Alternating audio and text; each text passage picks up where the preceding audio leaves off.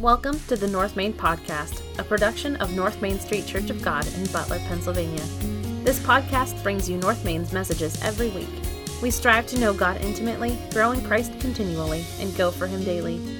I invite you to listen in today as we explore the Bible and learn about its unchanging truths for living life God's way.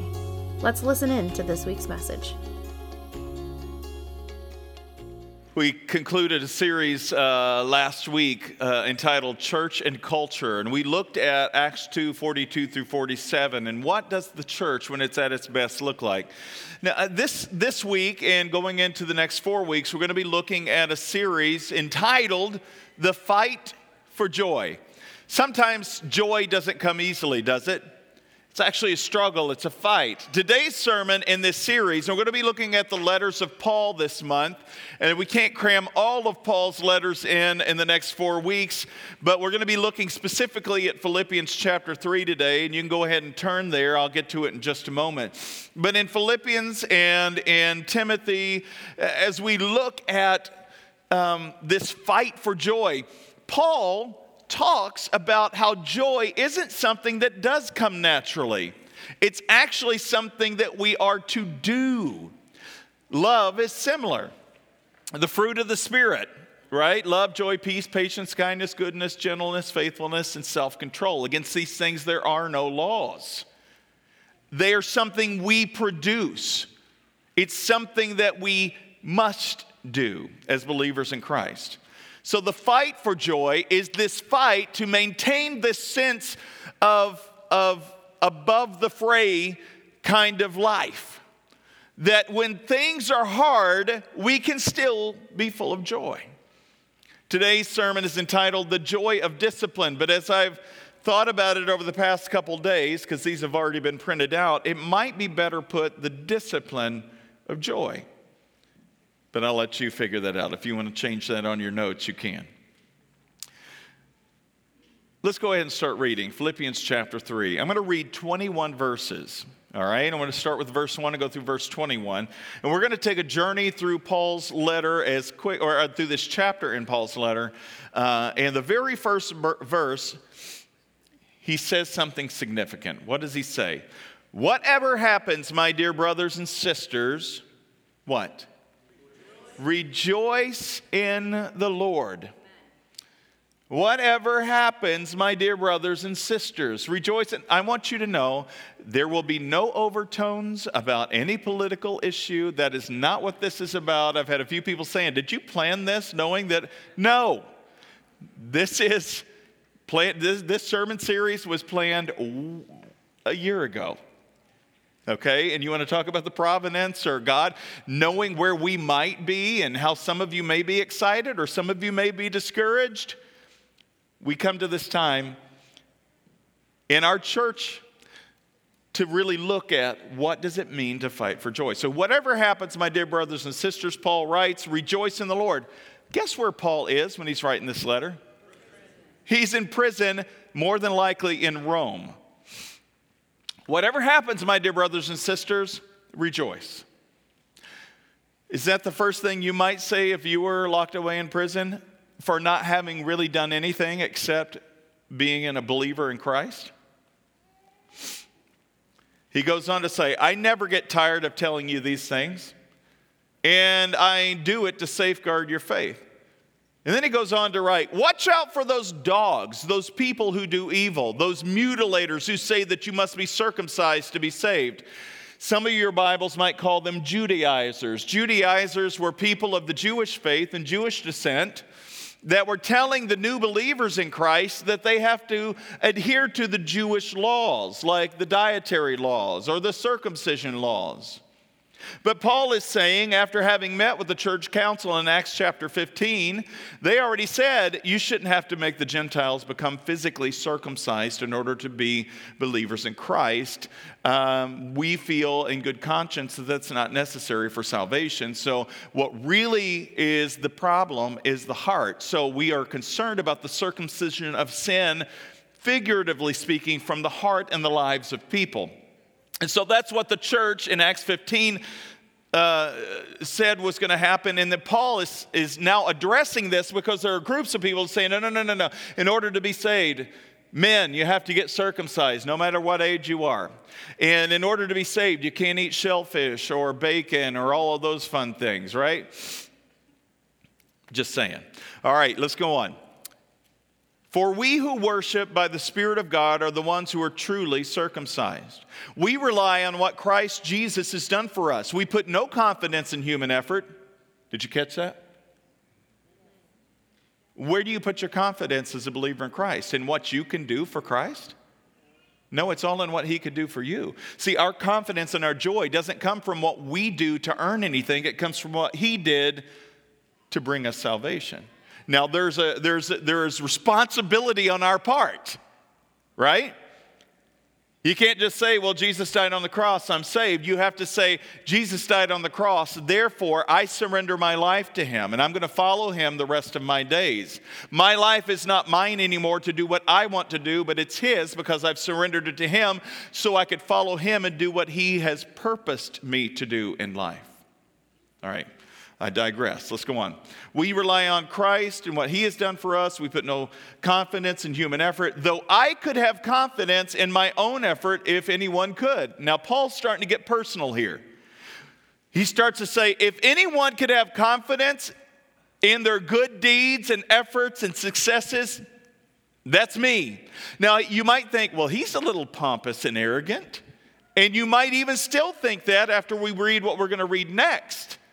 But I want you to hear it from the lips of Paul to your ears in the way that he intended it to be read. Indeed, if others have reason for confidence in their own efforts, I have even more. You think you're good? I'm better. That's what he's saying. You think you're all that? I'm all that and a bag of chips. Did you hear that? Chips? Did you hear chips come out? So, what does he say about himself? Verse 5 I was circumcised when I was eight days old. That is by the law of Moses. Jesus was dedicated in the temple at eight days old and circumcised as a faithful Jewish young male. Paul says, I was circumcised at eight days old. I'm a pure blooded citizen of Israel, pure blooded. I have no other descendants in my lineage. I don't have any Gentile blood or any pagan blood in me. I am pure Jewish by descent. He says, I am a pure blooded citizen of Israel and a member of the tribe of Benjamin, a real Hebrew if there ever was one. The tribe of Benjamin would, was in the southern uh, kingdom of Judah after the northern and southern tribes split from each other.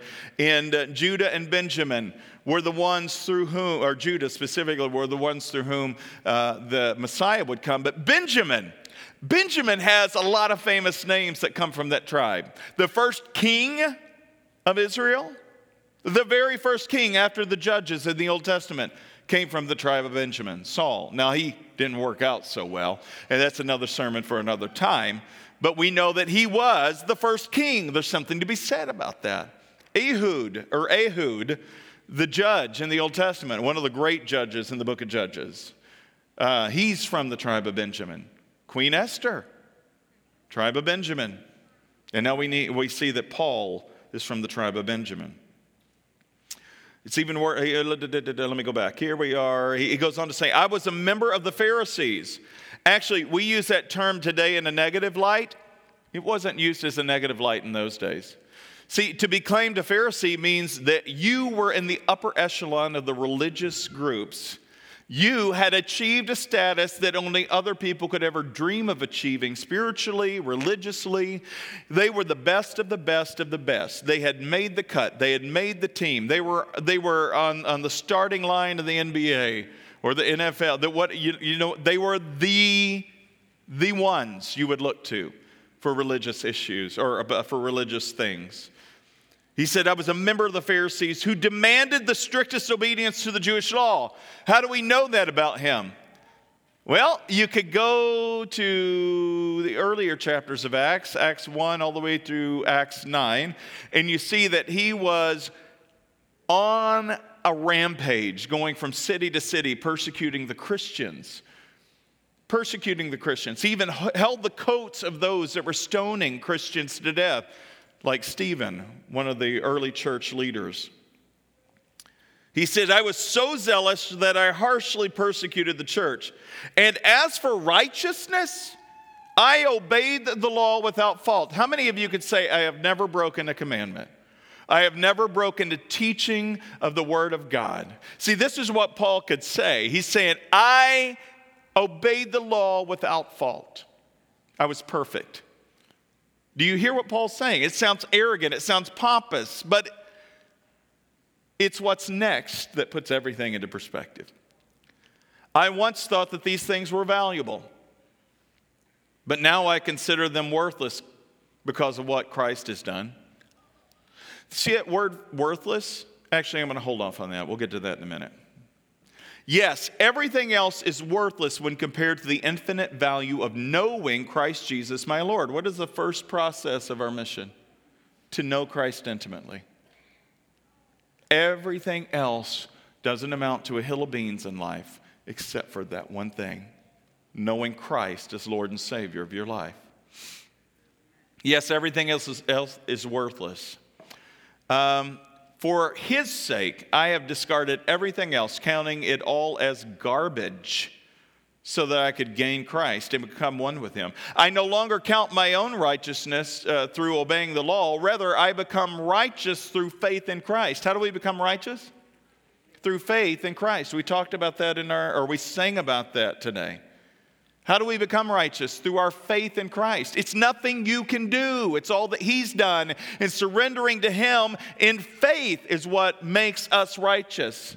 It's what He did for us perfectly, Christ, that makes us of worth.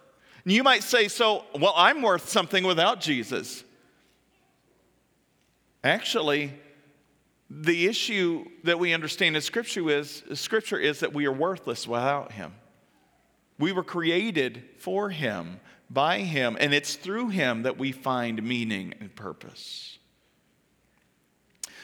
For God's ways of making us right with Himself depends on faith. I want to know Christ and experience the mighty power that raised Him from the dead. I want to suffer with Him, sharing in His death, so that one way or another I will experience the resurrection from the dead. He's saying, I know I can't save myself. I know that it's through Him that I'm saved. And I am busting my hump for Him. Not because I feel obligated to, but because I love him so much, there's every, I would do everything for him. There's nothing I wouldn't do for him. And I know someday, as I follow him, I'll be resurrected from the dead. That sounds like the zombie apocalypse for those of you that may not know anything about the resurrection, but the reality is we know that Jesus rose from the dead and was given a glorious new body. Yes, it did have impressions and imprints of the life before the scars of the nails in his hands and the spear wound in his side. It had all of that, had the markings of the previous world, but it was a body that was not bound to this world. It was a redefined body, a body that could appear and, and disappear on, on his own command. He could, he could appear in a locked room with the disciples. He could eat and enjoy food, which gives me hope in heaven we will continue to eat, you know?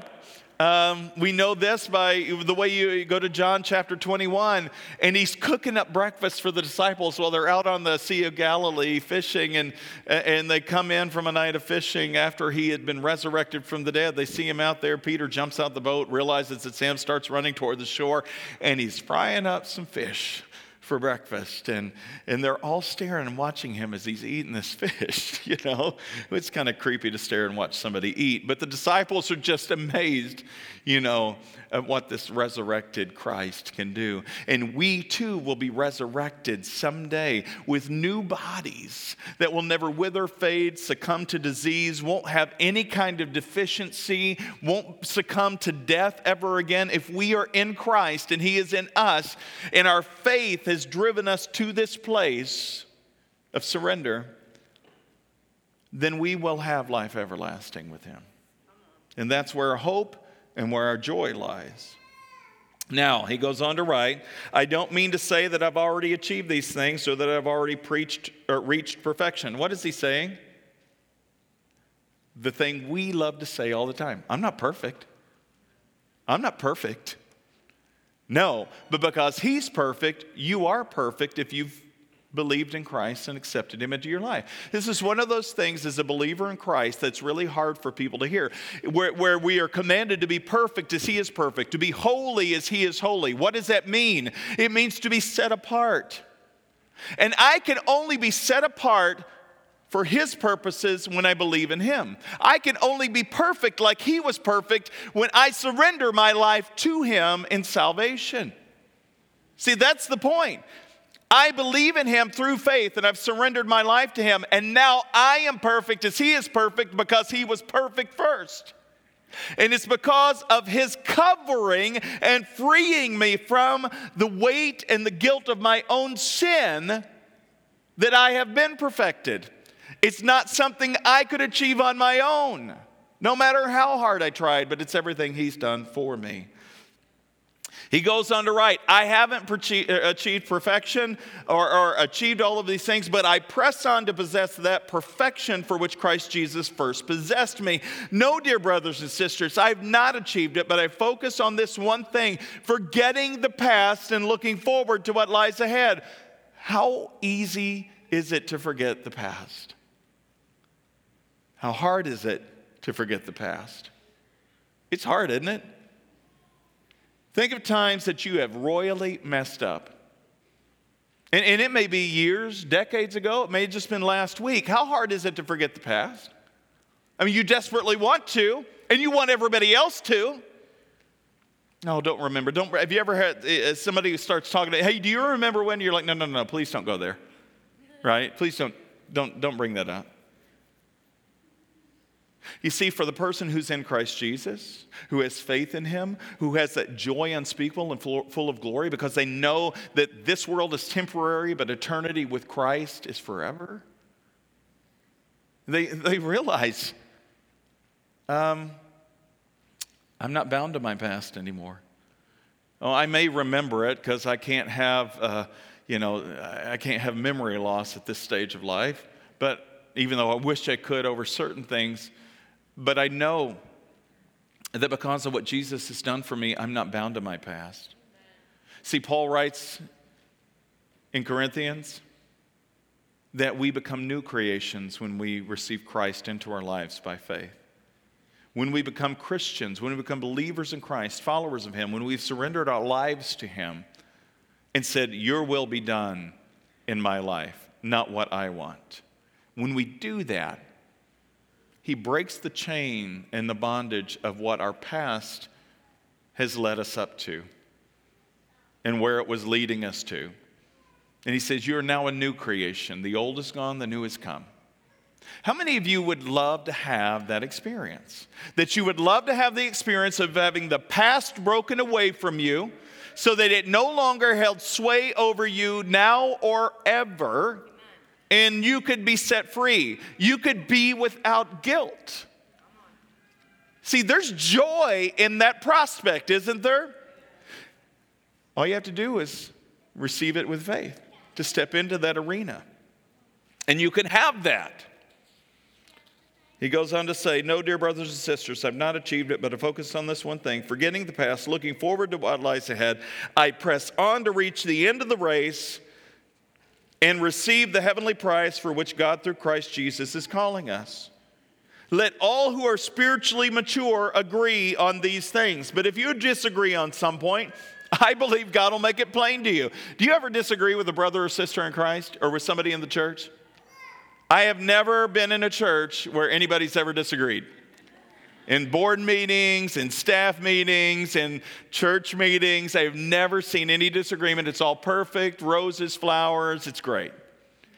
Actually, you know what happens in churches is not much different sometimes than what happens in the world as the enemy ramps up his tactics to try to get us in disagreement to get us against each other and what paul's saying is all right let's agree on the core things that jesus is who we have salvation through, that we will achieve this place of resurrection from the dead if we stay in Him and we allow Him to lead us.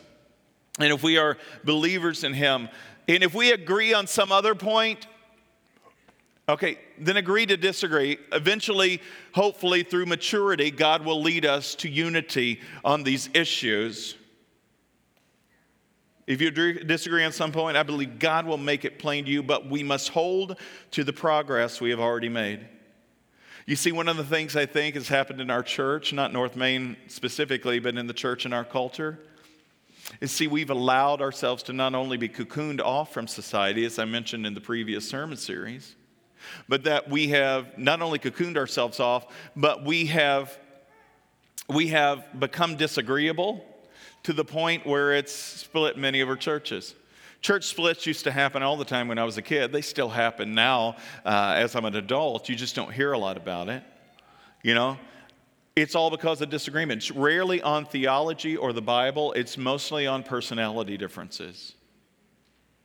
That's one of the reasons a lot of people leave certain local congregations to go to another, is because of personality differences often. Oh, I just don't like that person. That's how that usually works out. But he says, let's hold on to the progress we've made already. Don't allow the enemy to, dis, to, to disjoint us or to break us apart. And lastly, he goes on to say this Dear brothers and sisters, pattern your lives after mine and learn from those who follow your, our example.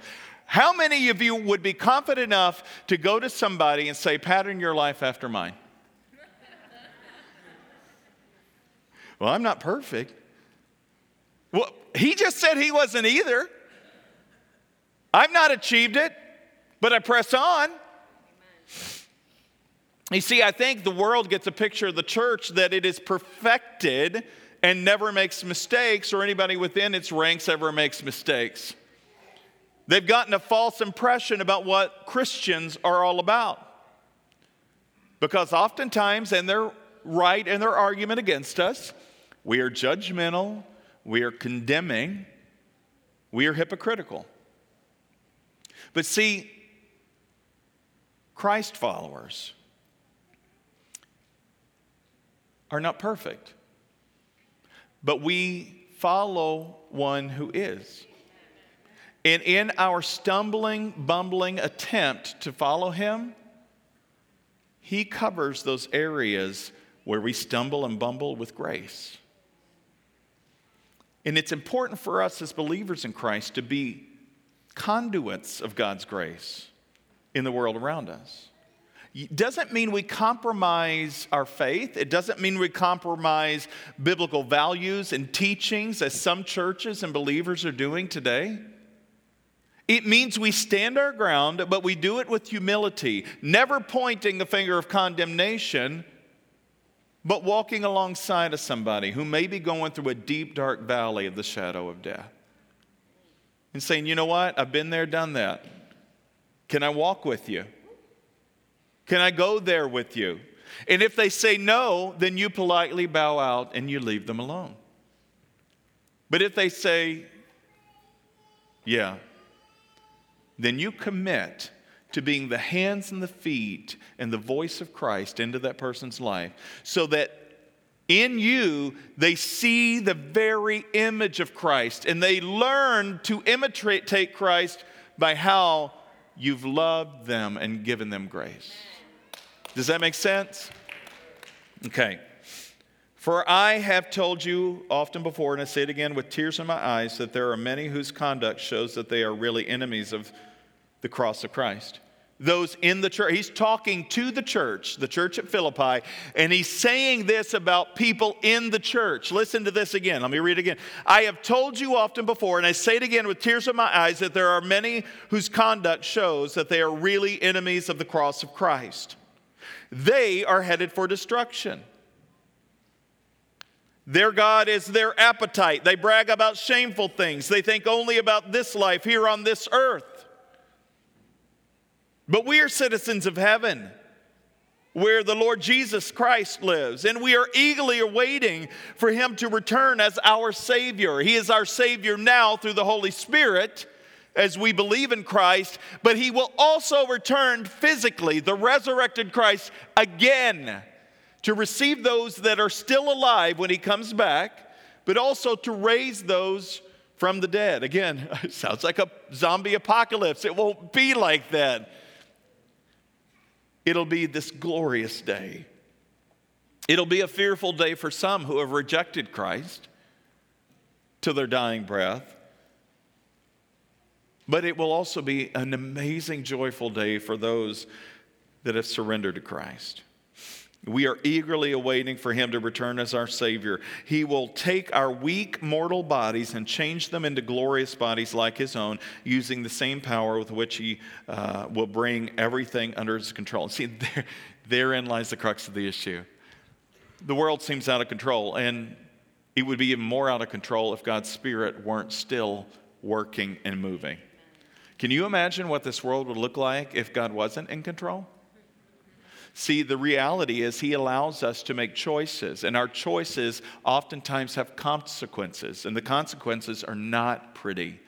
And He allows groups to make choices, He allows nations to make choices, and those choices have global effect sometimes. But if He weren't in control, can you imagine the utter chaos? See, we have this hope. We have this joy that even though the world seems out of control, we know God's in control, first off. But secondly, we know this world is temporary. Thank God for that. Thank God for that because the reality is if this world were permanent and this was this was it, how hopeless would that be? Now you're saying, I smell turkey because we are having a luncheon. Let me buzz through these. I'm going to buzz through these. Key point no matter how hard life gets for the follower of Christ, there is joy in the journey because of what lies ahead. That's the key point. Don't check out on me. The first point is this whatever happens, rejoice in the Lord. We talked about that. Whatever happens, rejoice in the Lord. No matter if your candidate won or he lost, rejoice in the Lord. No matter if you're constipated, rejoice in the Lord. Sorry, I just want to make sure you're with me, guys and ladies. Come on. No matter if uh, you stub your toe in the dark, rejoice in the Lord. If you get the promotion, rejoice in the Lord. If you get that A on that exam or that paper, rejoice in the Lord. If you graduate summa cum laude, magna cum laude, or just thank the Lord, right? Rejoice in the Lord. If you if you lose a loved one to a tragic circumstance, rejoice in the Lord. Not because they've died, but because you know the author of life. If you're going through a rough time and you've lost your job and you don't know how to make ends meet, rejoice in the Lord. If you just got news that you have a terminal illness, rejoice in the Lord. It sounds counterproductive and counterintuitive unless you know the end of the story. And those who don't know Christ don't understand the end of the story. You see, on the cross and through the empty tomb, Jesus won the victory over sin and death. And because of him, if we believe in him and walk in his ways, we too are victorious over sin and death. So if if anything bad happens this life, if we get thrown in prison like Paul, rejoice in the Lord. I'll say it again. Rejoice. rejoice. That's in Philippians chapter 4, by the way. Number two, everything in this world is worthless compared to the infinite value of knowing Christ. How much wealth have you amassed? I've, I've, amassed a couple, like I said earlier, a couple nickels I can rub together. Uh, how much wealth have you amassed? Uh, I didn't go into the ministry to get rich, just so you know.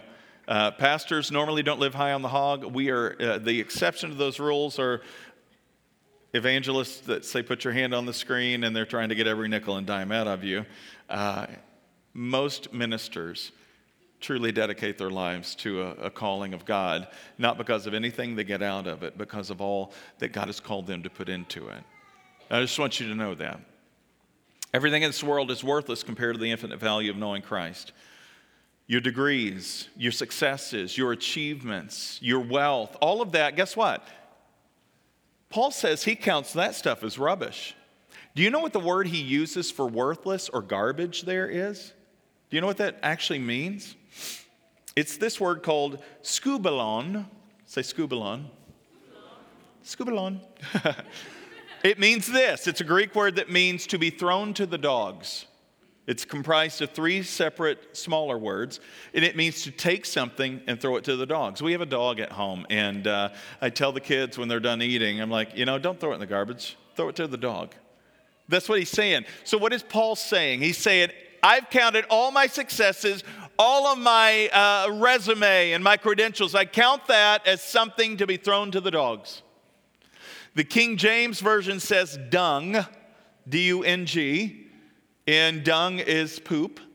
He counts it as poop according to the King James Version. The idea of this, it's garbage. Now, he's not trying to diminish his criteria. He's saying, listen, if I have, if anybody has a chance to promote their successes, it's me.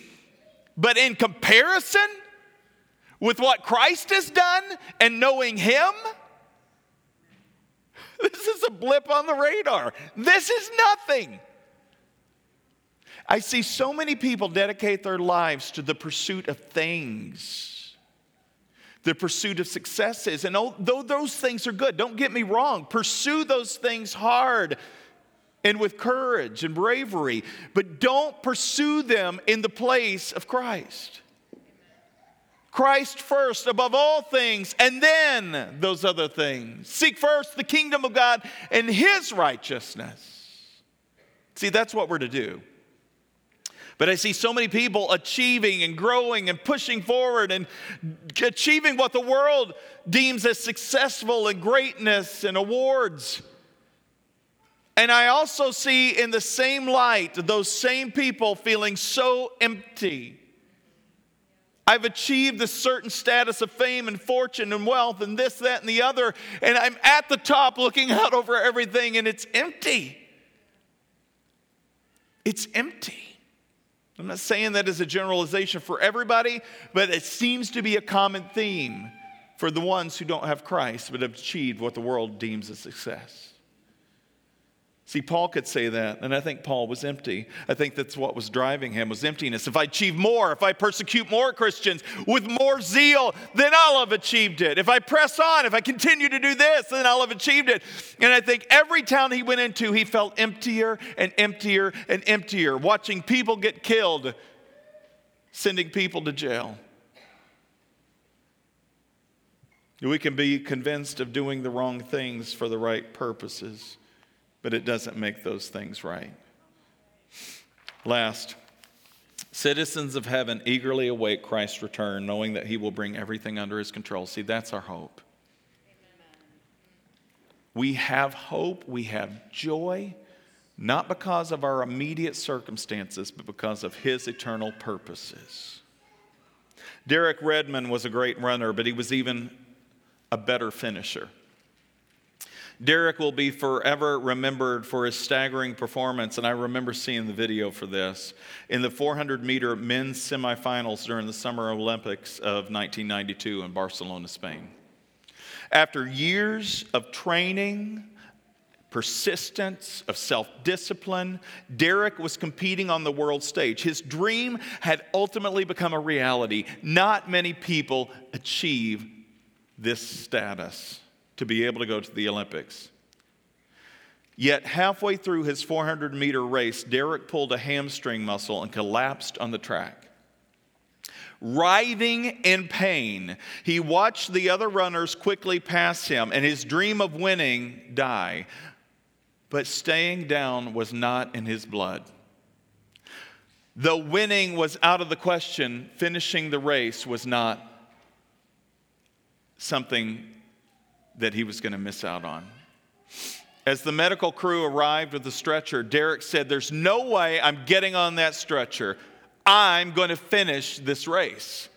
So, in a stadium packed with 65,000 fans and with a million viewing all around the world, Derek slowly struggled back to his feet. In spite of the agonizing pain, he began hobbling toward the finish line in last place, tears streaming down his face and his heart filled with disappointment. Yet he was determined to finish the race.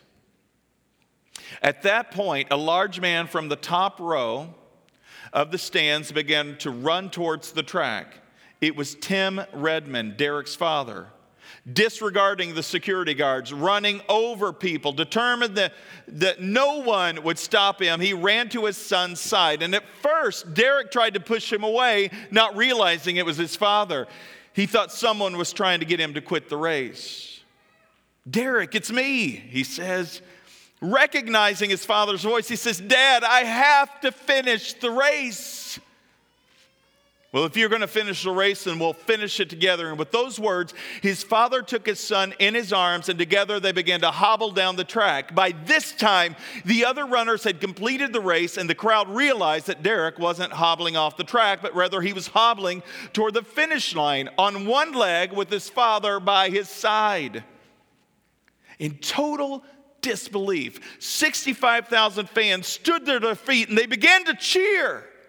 The roar of the crowd increased with every painful step down the track. Approaching the finish line, Jim Redmond stepped aside and allowed Derek to cross by himself. The crowd exploded into thunderous applause and emotional release, and then Derek's collapsed into, collapsed into his father's embrace, and both wept on each other's shoulders, along with 65,000 fans and millions of viewers worldwide. Derek had finished the race. He'd finished a race that the world would never forget. The great American football player and coach Tom Landry once said the job of a football coach is to make men do what they don't want to do in order to achieve what they've always wanted to be. Joy doesn't come naturally, it's a discipline. I love the imagery of that story, that true story, because here's the truth of the matter we've all got pulled hamstrings. We're all writhing in pain. We all live in a world that is groaning as if in birth pangs, awaiting the day of Christ's return, Paul tells us in the book of Romans. And yet we have him by our side. You know, the race that is set before us, He ran, and He now runs alongside of us. This hobbling mess of a runner that you see before you knows that he could not take another step without Christ. But do you know that? The fight for joy isn't easy. The run of this race we call faith isn't easy, but it's good. And it's worth it. Because at the end of this race is a reward of eternal life. Yes, it is an ugly race from time to time. But as long as you don't give up, but rather stand back up and continue on that journey, your Father will come alongside of you and He say, It's me. I'm right here with you to the very end. As our worship team com, uh, comes forward to, to send us off,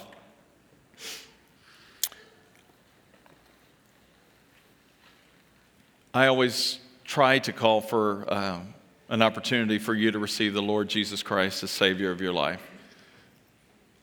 If I miss a Sunday, it's not intentional.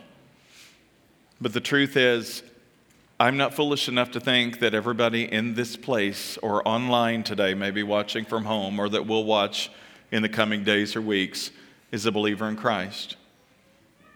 I know there are people that doubt, that question, that wonder if this God thing is real. Is the Bible real? Is Jesus real?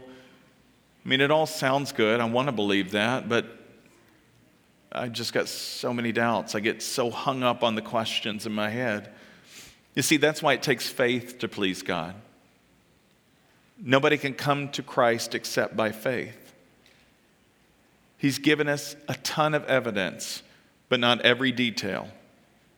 That's why those areas that we have questions on require our faith. And the faith question is this Do you trust that God is real and that He's in control? That's kind of hard, though, when things seem out of control.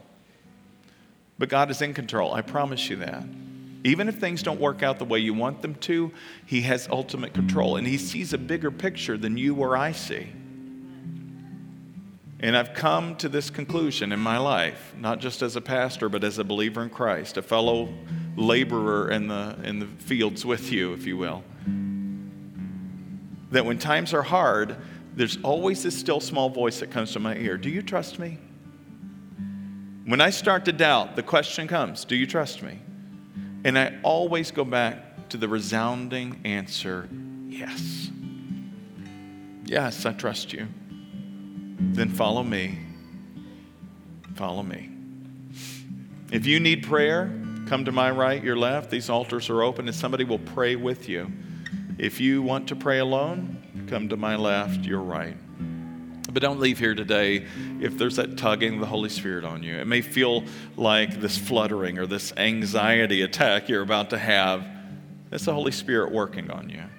Allow Him to work on you. Allow Him to work on you, work in and through you to bring you to a place of joy and hope. Let me pray over you. Heavenly Father, thank you for the men and women that are here today and the children we hear in the midst. You've blessed us so much with life.